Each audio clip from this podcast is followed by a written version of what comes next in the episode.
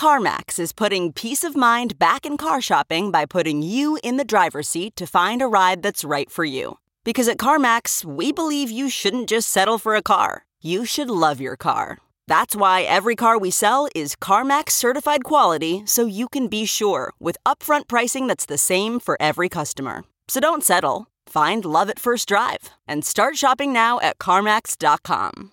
CarMax, the way car buying should be. Okay, picture this. It's Friday afternoon when a thought hits you. I can spend another weekend doing the same old whatever, or I can hop into my all new Hyundai Santa Fe and hit the road. With available H track, all wheel drive, and three row seating, my whole family can head deep into the wild.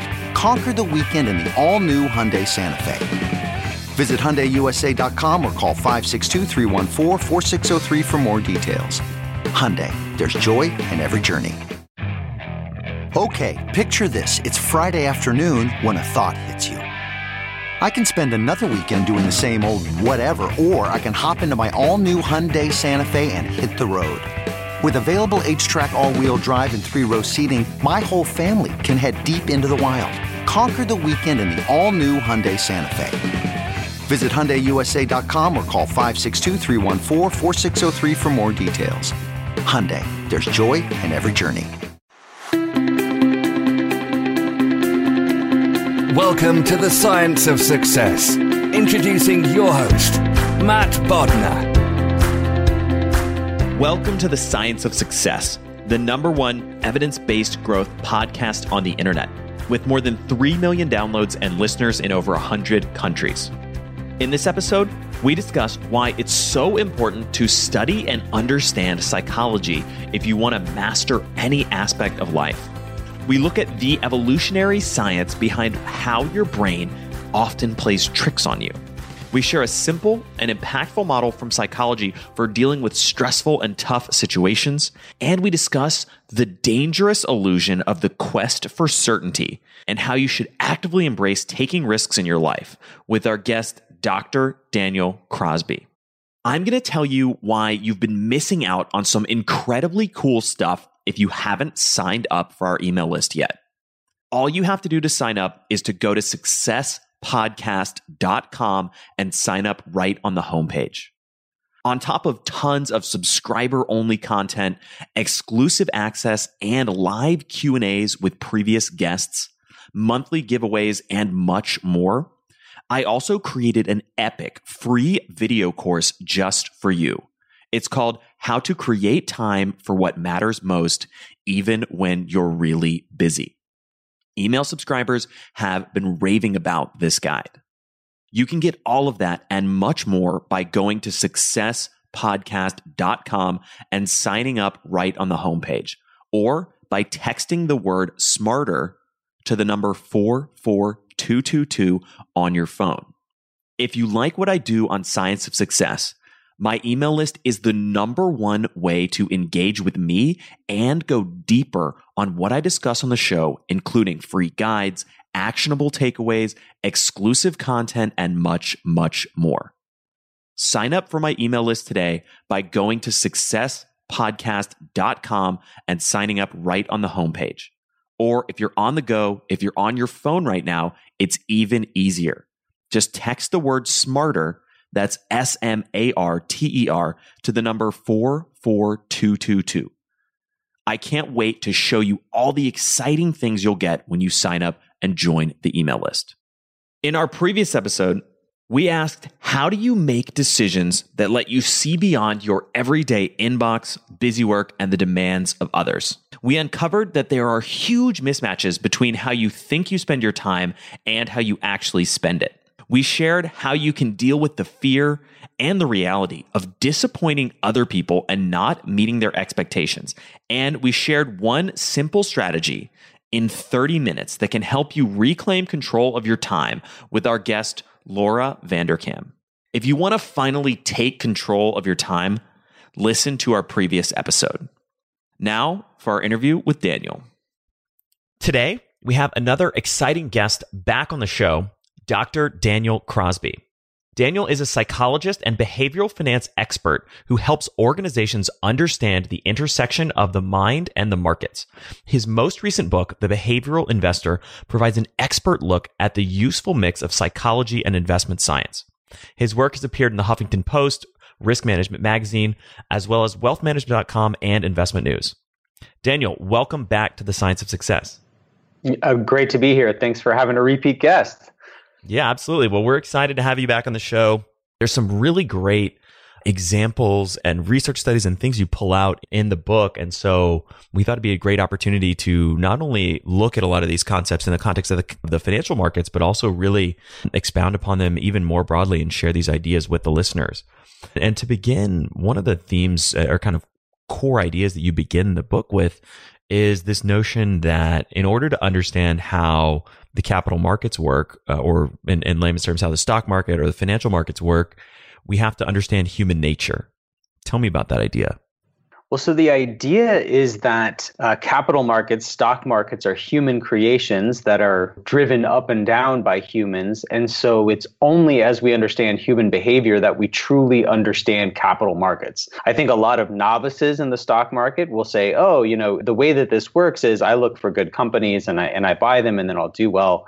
Unfortunately, it's not quite that easy. And there's a, there's a whole lot of irrationality, there's a, a ton of psychology and human nature that's baked into markets. So that's the thing that makes them frustrating, but that's also the thing that makes them exciting for people like me is it's not just accounting, right? It's actually a canvas on which we're painting the human struggle and that is what makes it so fascinating for me.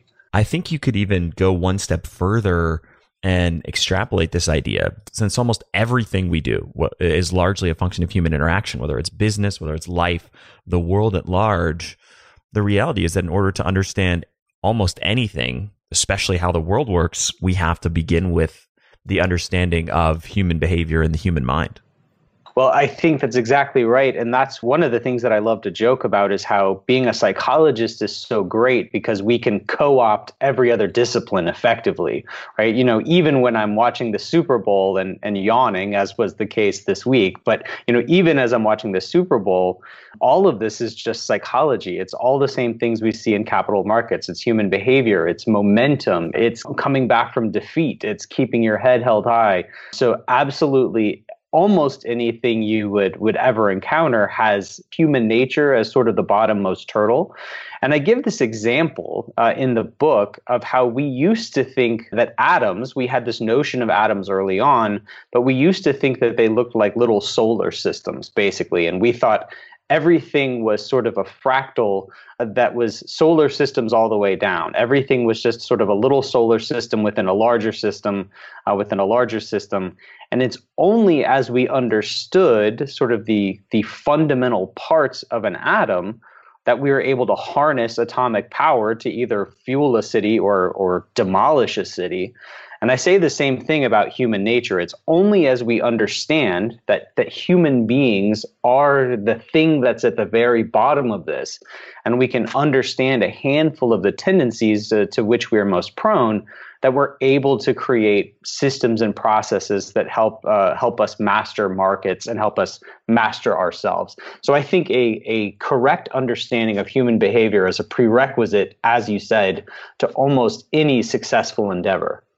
And that's such a great point, and in many ways, really the reason why we embarked many years ago to to begin and start the science of success to to follow the same quest that you've applied within the discipline of of finance but much more broadly of how do we understand the human mind and how do we look at specific instances of when our our brains might malfunction or short circuit and learn from those mistakes or those biases and how they can impact our behavior well, at the risk of putting words in your mouth, you know, your podcast, your show is all about evidence based growth.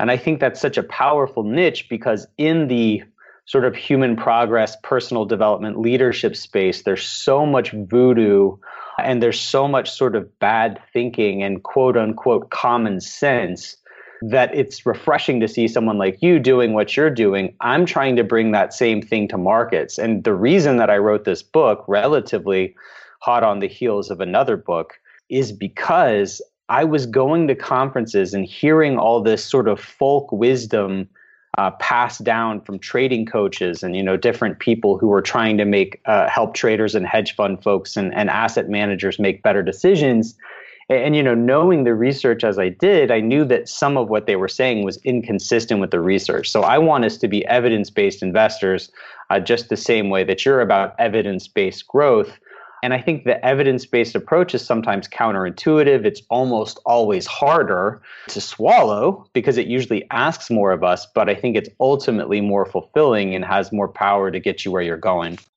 A great insight. And, you know, there's one of the things I really enjoyed about your book is this idea that there's a number of concepts, mental models, etc., throughout the book that apply to the financial markets but obviously everybody who's who's listening here isn't necessarily a trader or someone involved in that world and yet I think there's some really fruitful insights that we can pull out of them and one of them just just to dig a little bit deeper was one of the early ideas you talk about in the book is this idea of how humans or how the brain in general as we've been talking about is this thing that evolved over you know thousands millions of years and yet it's been thrown into modern society which has developed in the last couple hundred years.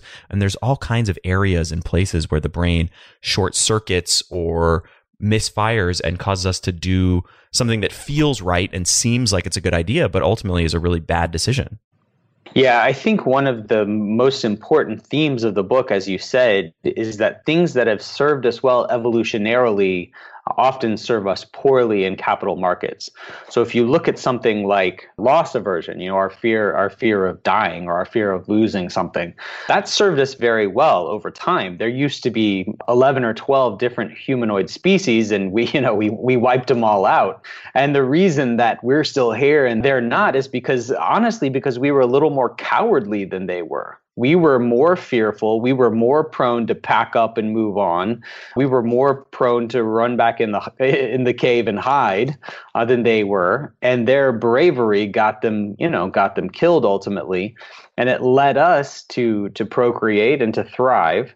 But this same sort of fearful mindset that kept us safe on the savannas of Africa keeps us, you know, keeps us all in cash through these roaring bull markets and doesn't lead us to compound our wealth in, in a way that keeps up with inflation.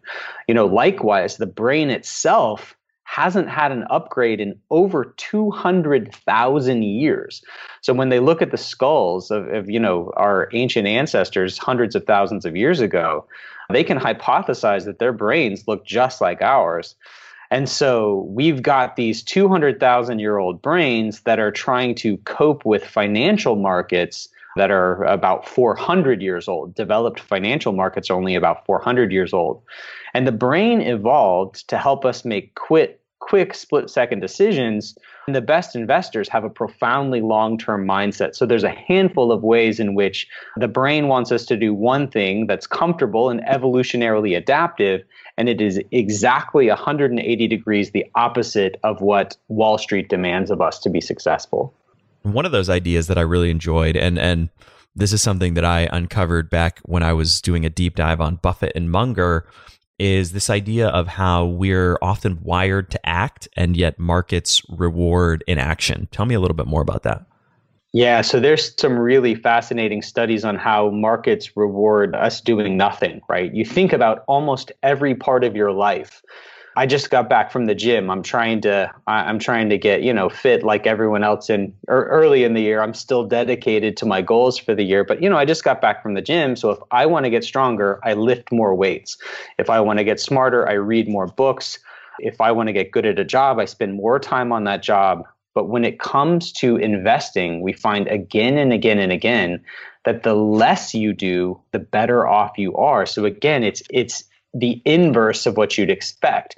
And there's really great studies on this. So, first of all, this has been studied in 19 different countries. And in every country in which it's been studied, the more some the more active someone is, the more they mess with their account and check into their account, the worse that they tend to do. There's also a great study cited in Jim O'Shaughnessy's book, What Works on Wall Street, where a large asset manager wanted to look at their retail accounts. So that's like, you know, your everyday mom and pop accounts. And they wanted to drill down and understand what were the behaviors of the best performing accounts in this large asset manager. And they found that there were two things that these accounts had in common. Uh, and the two things were that they had either forgotten that they had an account or that they had died.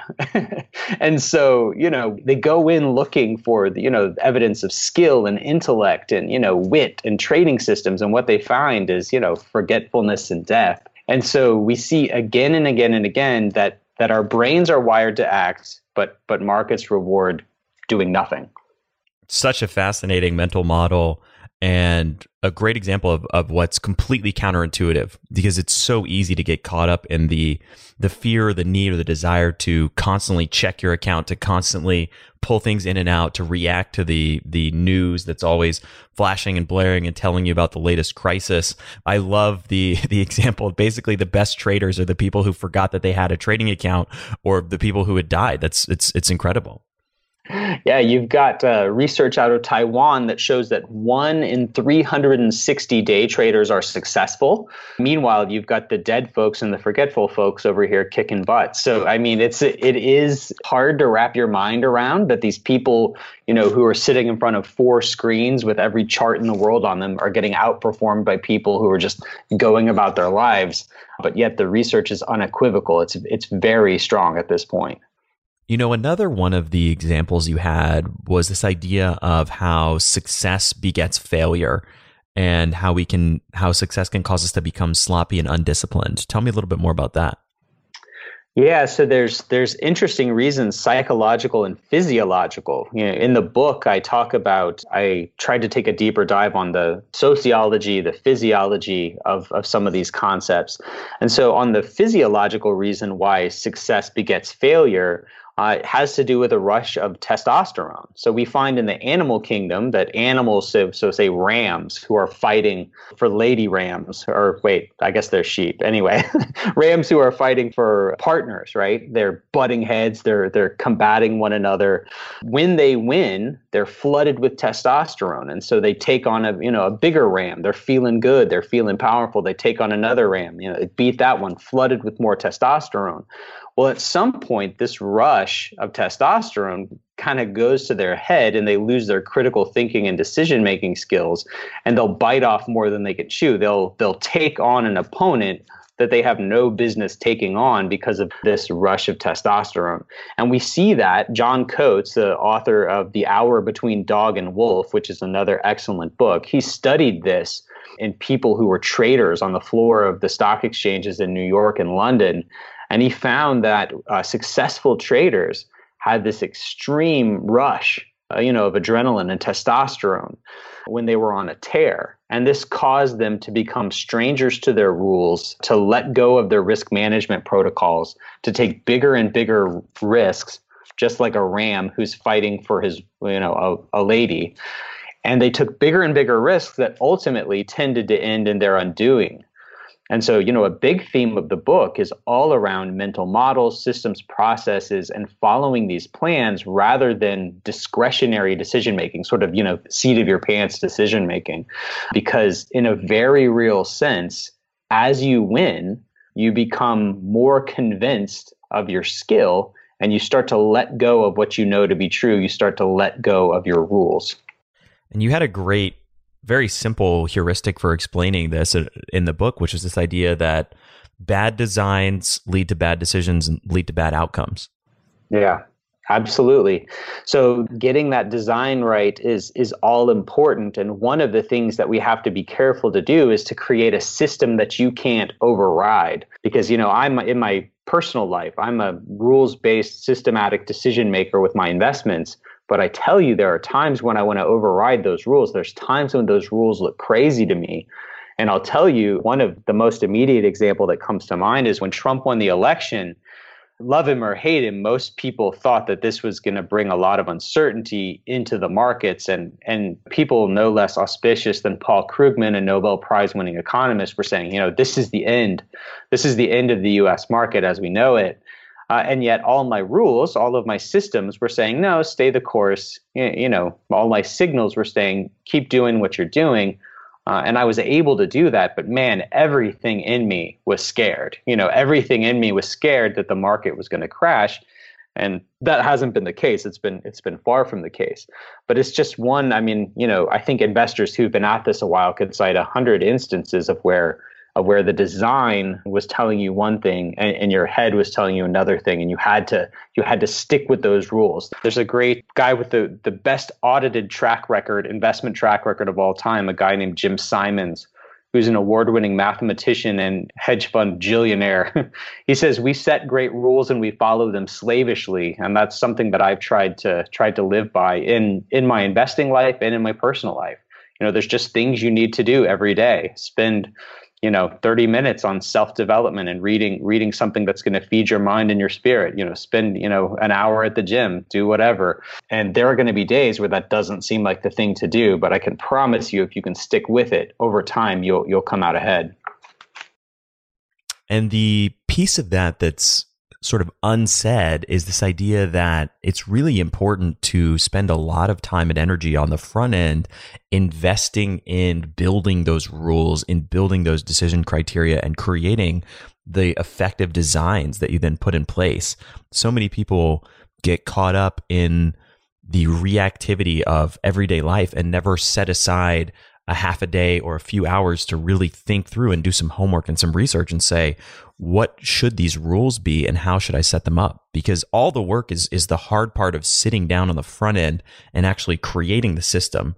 After you've done that, it's much easier to, to follow it. So I mentioned something in the book that I've, I've not gotten any takers on, but I say that asset managers should work four days a year. Like they should have access to their models and be able to make tweaks perhaps quarterly or less.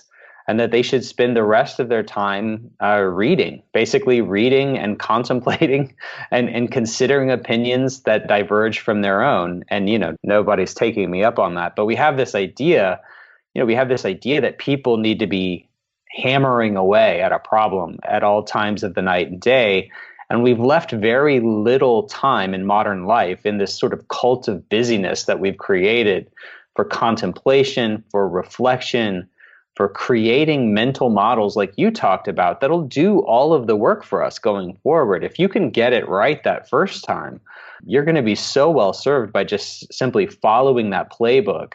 And yet, most of us, I think, in the corporate world are so trapped in the busyness of putting out every little fire that we don't have time to be contemplative. And I think that that's a real dramatically to the detriment of people's well-being and even to the detriment of, of the companies that we work for. So I'm 100% on board with what you're talking about.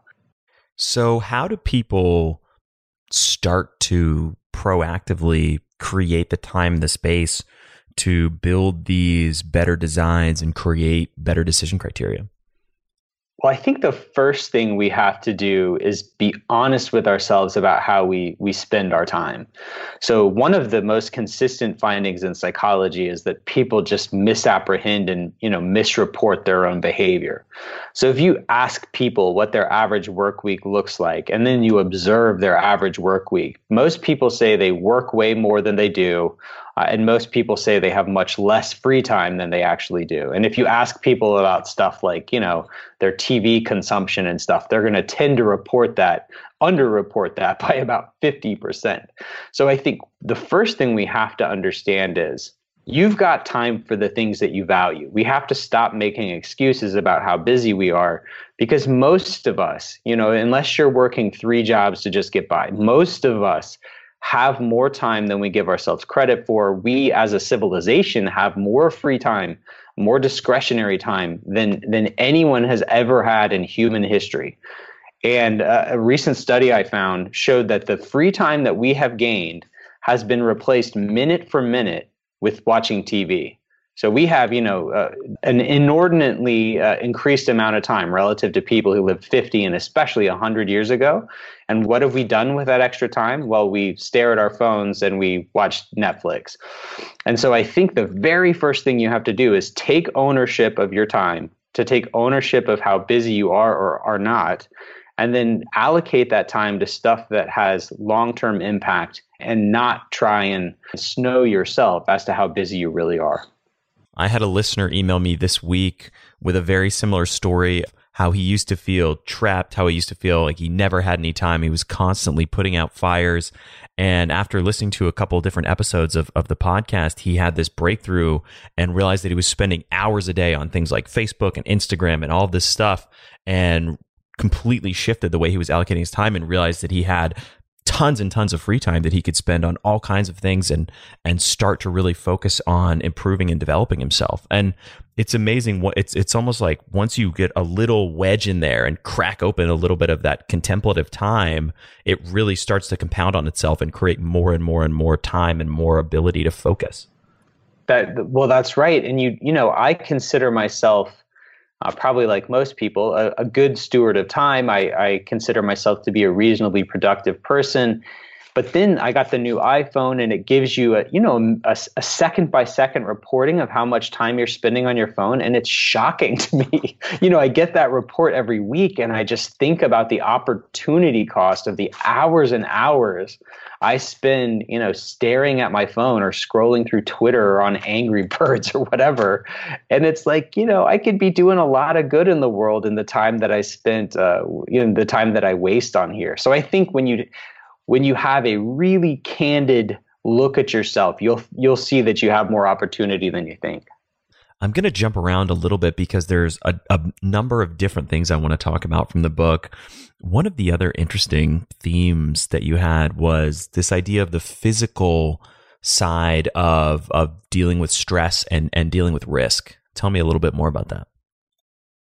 So, I think most people think about stress as almost entirely a psychological phenomenon, and that's that's partially true but there's so much more we could be doing from a physiological standpoint. So I have not always worked in finance. I was for a, a time and a season a clinical psychologist, and that's that's what my PhD is in. And one of the things that I found very consistently is that people would present to me with things like sort of garden variety anxiety. They would come in and talk about how they were being anxious, they were having panic attacks, things like this. And I would always start with things like diet, exercise and nutrition. And often what I found is people were filling their bodies with insane amounts of, you know, caffeine. They were sleeping poorly. They were not exercising. They were not, you know, surrounding themselves with the, the people that cared about them. And so I would say, look, before we do anything else, you can get so much mileage out of, you know, just having two cups of coffee to, a day and going on a 30 minute walk. And nobody wants to hear that. Like nobody, everybody wants the magic pill. Everybody wants you to, to speak the magic words into existence that are going to help them feel better. But the mind and the body work in a reciprocal fashion and, and feed off of one another. So, yes, part of stress is mental and, and part of it is physical. And it's such an underappreciated uh, way of managing stress is to watch what you eat, to manage your sugar intake, to decrease your consumption of caffeine, and to get regular exercise. If everyone was doing those things, we would see a fraction of the cases of uh, you know stress-induced disorders that we do now. You know, there's also interesting. Uh, one of probably my favorite study in the whole book talks about people's willingness to take risk who had to pee. and so they found that people who had had a lot to drink and had to use the restroom were actually able to manage risk better than people who did not need to, to use the restroom. And they called it inhibitory spillover. So basically you were you know you were already inhibiting yourself you were already holding holding it right you're already holding back and this tendency to hold back physically generalized to a tendency to to hold back psychologically and, and when taking financial risks so i think we are just beginning to scratch the surface of the interplay between the mind and the body. And, you know, I was happy to discover that the secret to being a great investor was just always needing to pee. That's a great example. And it's so fascinating. You know, the more I study performance and achievement, I see the same pattern again and again, which is that success is not about finding a magic bullet. There are no magic bullets. It's just about mastering the fundamentals and mastering the basics. That's exactly right. Yeah, that's exactly right. Okay, picture this. It's Friday afternoon when a thought hits you. I can spend another weekend doing the same old whatever, or I can hop into my all new Hyundai Santa Fe and hit the road. With available H-Track all-wheel drive and three-row seating, my whole family can head deep into the wild. Conquer the weekend in the all-new Hyundai Santa Fe. Visit HyundaiUSA.com or call 562 for more details. Hyundai, there's joy in every journey. Getting the smile and confidence you've been dreaming about, all from the comfort of your home, isn't a total mystery with Byte clear aligners. Just don't be surprised if all your friends start asking, What's your secret? Begin by ordering your at home impression kit today for only $14.95. Byte clear aligners are doctor directed and delivered to your door. Treatment costs thousands less than braces, plus, they offer flexible financing, accept eligible insurance, and you can pay with your HSA FSA. Get 80% off your impression kit when you use code WONDERY at Byte.com. That's B Y T E dot com. Start your confidence journey today with Byte. I normally find bras to be so uncomfortable and constricting, but Skims has changed that. You know, I love Skims underwear, so I finally tried their bras, and Skims has delivered again. Skims bras are worth the hype for the amazing shape and support they give. But what I wasn't expecting was how comfortable they are too. I've tried so many bras in the past, and the main issue that I have is that they weren't supportive enough, to the point where they felt slouchy. I love my Skims wireless form bra because it's so comfortable and supportive. The older I get, the more I care about actually being comfortable in what I wear every day. And with my wireless form bra, I no longer have to sacrifice my comfort for the support I need.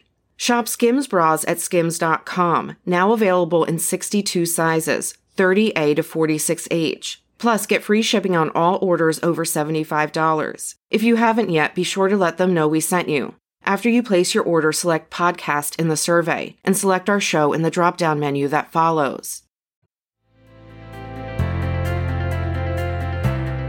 Hiring the right person takes time, time that you often don't have but you shouldn't let a time crunch get in the way of finding the right candidates for your business. That's why LinkedIn is the best place to post your job. In fact, I was on LinkedIn jobs this morning looking for candidates to fill a key role in one of my businesses. LinkedIn jobs screens candidates with hard and soft skills you're looking for so that you can hire the right person quickly. You can look for things like collaboration, creativity, and adaptability, looking beyond just work skills and resumes to connect you with the candidates who are a perfect match for your business. That's how LinkedIn makes sure that your job post gets in front of the people you actually want to hire because they have a much better ability to get a deep insight into exactly who is the right candidate for you and your business. Find the right person meant for your business today with LinkedIn jobs. You can pay what you want and the first $50 is on them. Just visit linkedin.com slash success. Again, that's linkedin.com slash success to get $50 off your first job post. Terms and conditions apply.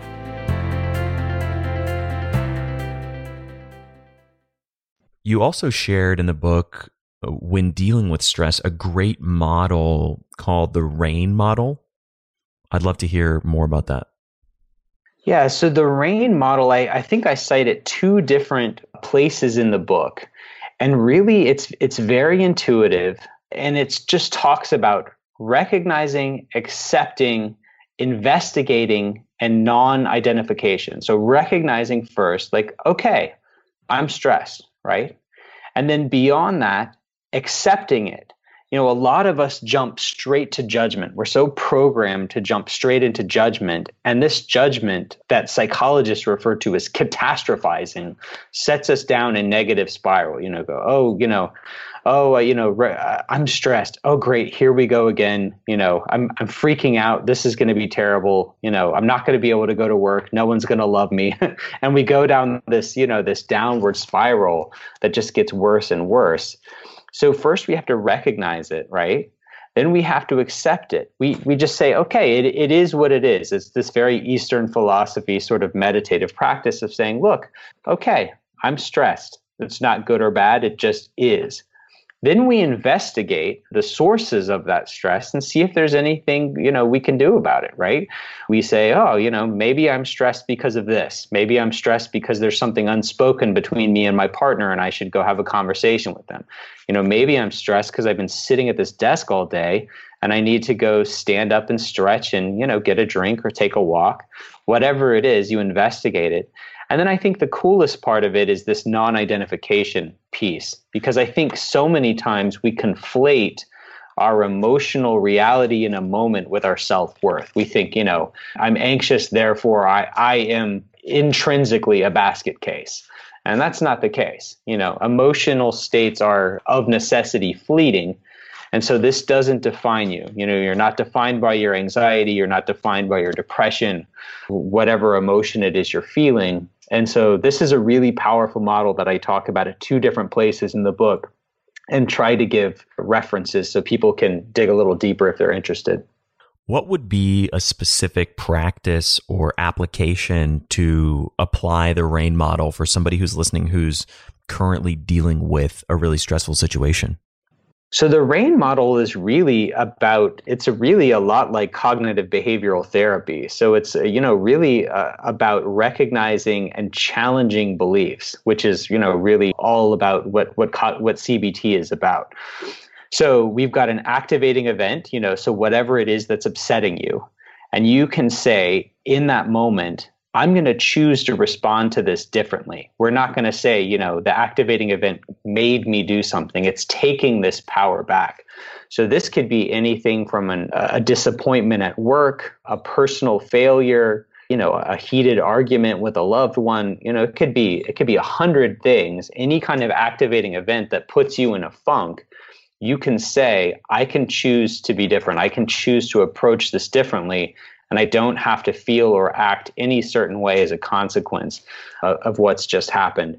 And you know, this is basically the the fundamental thinking of I think the greatest call it a self-help book that was ever written, Man's Search for Meaning, is this reality that we are more than what happens to us and that in any place and at any time we can choose our response to to a stimulus. And I think it's a powerful way to move through the world that takes back ownership of your choices and your emotions and says i'm not a victim of my circumstances. So yeah there's all there's all kinds of places yeah, i think you could apply this. Tell me about in another part of the book you you dig into this idea of self-esteem science and and how i think the phrase you use is you call it junk science. There's so many people that have been impacted by this. I want to hear a little bit about what your thoughts are on it yeah, so I'm 39. I'll be 40 uh, late this year, and so I grew up very much in this this gold star generation when when research on self esteem was right at the forefront of of our best thinking psychologically, and we thought that the way to get people to make better choices, to live fuller lives, was to just tell them that they were great, but you know, effectively to shower them with praise. And I, I see this in the way that I was raised by my parents. I see this in the way that I was taught at school sort of, you know, everyone gets a trophy, everyone gets a gold star. And I, I'm forgetting the exact number. I believe it was 15,000 different studies that were examined in a meta-analysis. So that's a, you know, a, a study of all the studies on self-esteem. And what they found, first of all, was that most of the, the research was just junk science. Most of it was just pop psychology. And then of the of the non-junk science, most of them showed that that self-esteem didn't didn't predict anything. Like it didn't predict how well people would do in school. It didn't predict whether or not someone would, you know, live a life of crime. It didn't it didn't predict anything much. And they found that basically people have a strong BS meter. Like people know when they're being complimented for nothing and people know when they're being complimented for having genuinely achieved something. And so, effectively, what they found in the self esteem research is there's no substitute for taking risks, doing hard things, and sort of sinking or swimming on your own merits. Because the only way that your self esteem is truly built is by doing hard stuff, like taking risks, doing hard stuff, and then, yes, being complimented, being recognized but recognizing people you know for for getting seventh place and you know, know knowing that they still get a ribbon they they know they got seventh place. It doesn't work. And this isn't an, an invitation to be cruel or, or, you know, to be dismissive of people who aren't on the medal stand, of course. But what it is, is I think a, again, a mental model for life. To say, you know, the only way that I'm going to really feel good about myself is taking risk, putting myself out there, putting in the hours, doing the work, and then hoping that the rewards come. There's just no shortcut to feeling good about yourself.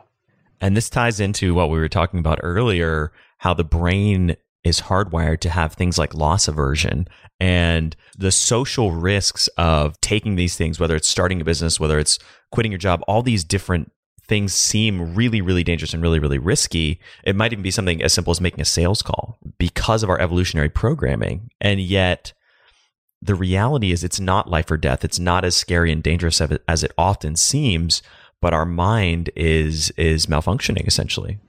Yeah, that's exactly right. And I can't I mean it's my own quote. I can't quote it right now, but there's a there's a paragraph in the book where I essentially say the biggest risk is not taking any risk. You know, the biggest risk is not that you start a business and and you know it fails, which frankly will will likely happen if you start a business. That's what happens to most small businesses is they fail. But the bigger risk is still just spending 40 years in a job you hate. You know i came across clients all the time who were not dating not loving not putting themselves out there because they were scared of getting hurt.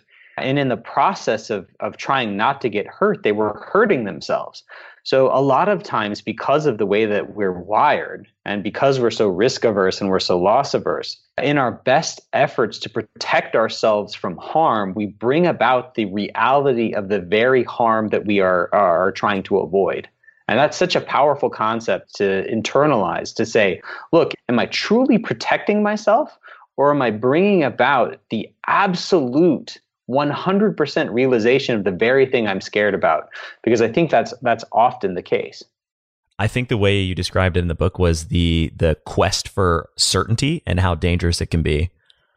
Yeah, absolutely. I think there's a place where I talk in the book about this quest for certainty and I cite research that shows that humankind is more comforted by a negative certainty than a potentially positive uncertainty.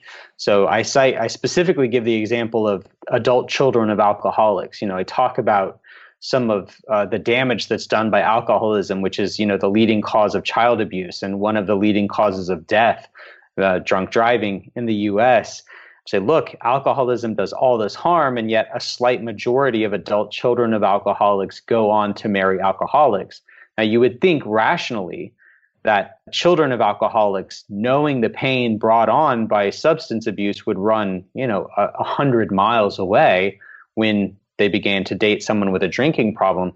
And yet they tend to marry people with drinking problems because you know the devil that you know is is less psychologically intrusive than the devil that you don't know. So that's again something we have to in investing and in life just own that that there is uncertainty. You know there is uncertainty. It's part of the game and we have to embrace it because the only other alternative is to just always be settling for the lowest common denominator in this thing that we're familiar with. You make another really good point and this is something that i think about a lot and also bring into conversations a lot which is this idea that life is uncertain. People always want a sure thing. They're always trying to make sure that they're making the perfect decision. They're making the right choice, that whatever life choice they're making at this particular threshold is something that has to be absolutely perfect. And the reality is, you could walk across the street in 10 minutes and get killed. That life is completely uncertain. We just don't know. And the great part about investing as a skill set, and one of the other tools that taught me about this, which is poker, is that you start to realize that you can do everything right and things don't necessarily work out. And the flip side is you can do everything wrong and sometimes it still works out too. But either way, the world is an uncertain place and you have to be able to operate and think and make decisions in the context of uncertainty to do anything and to be happy and to achieve any any real results in the world. Yeah, that's exactly right. And I think once you own that the world is uncertain, and I think that, you know, death is one of the things that makes it so absolutely uncertain, just like you said, once you own that the world is uncertain, uh, once you've sort of mourned the loss of that certainty or that justness or the fairness in the world, because there's there's none to be had, unfortunately, uh, I think the best you can do is control the controllables. You know, you want to tilt probability in your favor at every turn. So, you know, yes, you might get hit by a drunk driver one day, but you should never drive drunk, right? Like you can tilt probability in your favor with investing too, right? You can do these things. You can invest in a way that is, uh, you know, low turnover, low cost, many of the things that I talk about in the book. But yeah, even in spite of this, there are going to be times where doing the right thing is going to feel awfully bad. And in fact, in investing, sometimes your neighbor gets rich for doing the wrong thing. You know, your neighbor could throw all of her money in in pot stocks and make a fortune owning you know one single pot stock. And you have your diversified portfolio that's not doing quite as well. Well you still did the right thing and so taking this process you know trusting the process taking this process based approach to to living and to investing is i think a port an important way to think about it controlling everything that's controllable and, and realizing that there's much that's out of your control. And this is sort of the best you can do.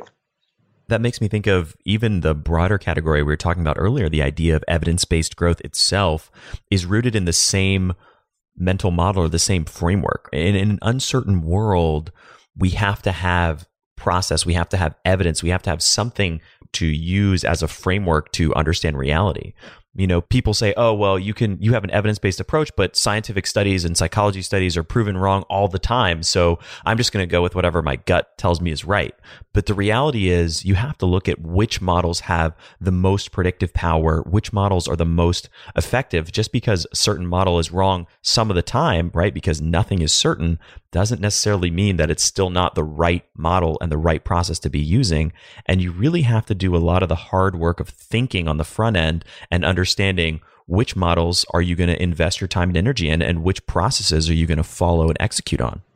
Yeah it's it's interesting. I talk a little bit about choosing a good model in the book and i think we're not helpless there. There are some things we can look to to determine whether or not a model is replicable or whether or not it's you know one to build your life around. And so the first thing is we want evidence in the data right? Like we want uh, just like your podcast is all about we want to be evidence based we want the data to to support uh, what we're doing. But the second thing is we need to look, uh, we need to be philosophers too. We need to see that this makes some philosophical sense, that there's some common sense to it. You know, in the world of investing, there's a couple of, you know, funny indicators. We see that over time, you know, the, the S&P 500 moves in the S&P 500 have been correlated with the production of butter in Bangladesh at, at about 96%. Now, would you want to invest with someone who's going to, you know, uh, buy and sell based on Bangladeshi butter production? Well, no, because it's stupid. Like, you know, philosophically, it makes no sense, even though the, the data are there. So I think if you look for models for living that are both data driven and have an element of intuition to them, they kind of feel right philosophically or from a common sense standpoint, I think you won't be you won't be led astray much. You know, that reminds me of of another topic you talked about in the book, which is this idea of looking for truth in the wrong places. And in many ways, that's another example of one of these cognitive biases or mental models of how our brains misfire. But it also shows that we can easily get deceived about what kinds of data and information and evidence we should be supporting. Yeah. So one of the things that I talk about in the book is the power of story. And, you know, story can be used like most psychological concepts to our benefit or to our detriment. But I cite research out of Princeton that looks at people who are listening to stories, you know, two people who are hooked up to an fMRI that's measuring their brain activity. So if you and I are sitting across from each other having a conversation about nothing in particular, our brain activity doesn't look all that similar. But the minute you start to tell me a story, our brains become actively synced.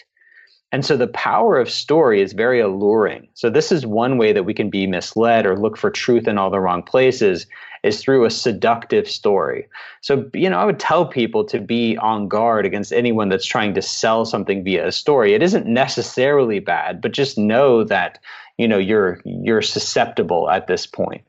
The other thing I think people like to be told is that, you know, the things will be easy. This is another way that we look for truth in all the wrong places is we, we want things to be easy. And you see this, I think, at financial services more than anywhere else. It's like if something seems to be good to be true, then you know it, it probably is. You know, the truth about personal progress and uh, investment success is that they both require an element of of sacrifice, of discipline, and hard work. And any formula that doesn't include those ingredients, I think, is is one that's set up to fail and is likely profiting someone at your expense. You also shared a really interesting example of the idea of the backfire effect and how sometimes information that we don't want to hear or disagree with can have really interesting consequences. Yeah, so the backfire effect is pretty incredible. I think the example I give in the book is of of parents who are failing to vaccinate their children. So, you know, there's all these parents, I think especially in Southern California and other affluent parts of the of the country who have stopped vaccinating their kids because they fear that they'll that it contributes to autism spectrum disorders and so as a result you're seeing diseases in this country that you've you know you've never seen in you know 100 years. You're seeing measles outbreaks in in orange county and things like this that are just mm-hmm. wild and, and are totally unnecessary. And so the science, of course, contradicts this and says that you should, you know, you should vaccinate your children. But what happens is when people are given a strong message, when their beliefs are strongly rebuffed with facts, and then they survey these people on the strength of their belief after the fact, they find that in many cases they have doubled down on, on their beliefs. And so I think we have to be careful. And this is why I quit Facebook a couple of years ago because you know you're watching these people argue about politics and you know religion or you know whatever it is screaming at each other citing facts and understanding that nobody's minds are getting changed that way you know people are really really recalcitrant to front and center attacks on their deeply held beliefs. So i think the way that you change someone's mind is is through relationships through contact and through yeah bringing people into exposure with different ways of being and different ways of thinking. So i think the best among us the most the most growth minded among us will actively seek out opportunities to expose ourselves to new ideas and new people and new context because that's how you grow but but we are very very re- resistant to sort of fact only attacks on our beliefs they just don't work very much it's a fascinating piece of research and, and so interesting. So tell me a little bit more about this the the strategy that you've seen or or recommend for influencing people without a direct frontal assault using facts and data. So I think it's uh, the best thing you can do is bring people into contact with people who don't share their worldview. And so it's easy to hate or stigmatize or vilify an idea you know whether you're for abortion or against uh, you know against abortion you know whether you're you know left or right leaning in your politics it's easy for us to put labels on these the people that espouse these beliefs and from a distance snipe at them and attack them and we saw in the last election, this is so disheartening to me, but we we saw that over 60% of people who voted for Trump didn't know anyone who was voting for, for Clinton and vice versa. So whoever your preferred candidate was, most people said they did not have a single friend who was voting for their non-preferred candidate. So we have, you know, really quarantined ourselves geographically, religiously, politically, even the news media makes it possible for us to sort of self-select into our biases in a ways in a way that wasn't wasn't applicable you know 50 years ago. We couldn't you know everybody had sort of a a more or less centrist nightly news program. Now you've got every flavor of, of news that you want and people just tend to select the one that's most consistent with their own predispositions and biases so i don't think there's any substitute for just meeting people who don't share your beliefs and understanding that they're good people too. They arrived at these positions for reasons that probably largely mirror the reasons that you arrived at your differing positions. They're trying the best they can. They love their families too. They're good people too. And so I think that that's how minds get changed. As as people with different worldviews work shoulder to shoulder and we can see that we're not the, the demons we've made each other out to be, I think that's how ideas change. And I think, you know, I, I hope the listeners uh, to your program will be proactive about seeking out both opinions and, uh, and especially people that they wouldn't normally, because I think that's the, the most powerful way to bring about change. So, for listeners who have, have listened to this conversation and want to concretely implement some of the themes and ideas that we've talked about today, what would be one action item or piece of homework that you would give them to start executing on some of these things? So, I would suggest, uh, you know, consistent with that last point, I would suggest that you go somewhere that makes you uncomfortable.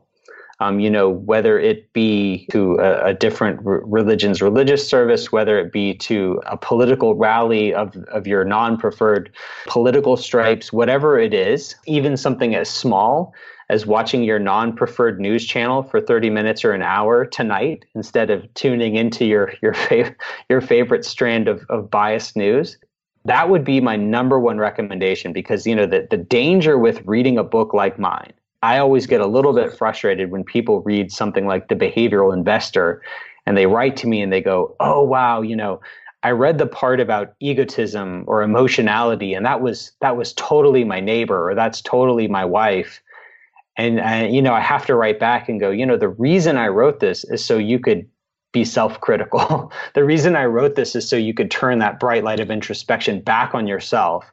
And so I think we have to seek first to get our own house in order. And I think a way to do that is, you know, both by reading a book like this, which I hope will challenge your assumptions, but even more than that, exposing yourself to new situations and just being cognizant of your responses. And for listeners who want to find the book, find you, find your work online, what's the best place for them to do that? Yeah, so the book is The Behavioral Investor. It's available on Amazon and anywhere else you buy books. I'm very active on LinkedIn, Daniel Crosby PhD, and on Twitter at Daniel Crosby. Uh, and I also have my own podcast called Standard Deviations. So any of those will be just great. Well, Daniel, thank you so much for coming back on the show, for sharing all this wisdom and digging into these topics. Some really, really interesting insights. Thank you for sharing your platform. Thank you so much for listening to the Science of Success. We created the show to help you, our listeners, master evidence based growth. I love hearing from listeners. If you want to reach out, share your story, or just say hi, shoot me an email. My email is matt at successpodcast.com. That's M A T T at successpodcast.com. I'd love to hear from you, and I read and respond to every single listener email. I'm going to give you three reasons why you should sign up for our email list today by going to successpodcast.com, signing up right on the homepage. There's some incredible stuff that's only available to those on the email list, so be sure to sign up, including an exclusive curated weekly email from us called Mindset Monday, which is short, simple, filled with articles, stories, things that we found interesting and fascinating in the world of evidence based growth in the last week. Next, you're getting an exclusive chance to shape the show, including voting on guests, submitting your own personal questions that we'll ask guests on air, and much more. Lastly, you're going to get a free guide we created based on listener demand. Our most popular guide, which is called How to Organize and Remember Everything. You can get it completely for free, along with another surprise bonus guide by signing up and joining the email list today. Again, you can do that at successpodcast.com, sign up right at the homepage, or if you're on the go, just text the word smarter, S M A R T E R, to the number 44222. Remember, the greatest compliment you can give us is a referral to a friend, either live or online. If you enjoyed this episode, please leave us an awesome review and subscribe on iTunes because that helps boost the algorithm, that helps us move up the iTunes rankings, and helps more people discover the science of success. Don't forget, if you want to get all the incredible information we talk about in the show, links, transcripts, everything we discuss and much more, be sure to check out our show notes. You can get those at successpodcast.com. Just hit the show notes button right at the top. Thanks again, and we'll see you on the next episode of The Science of Success.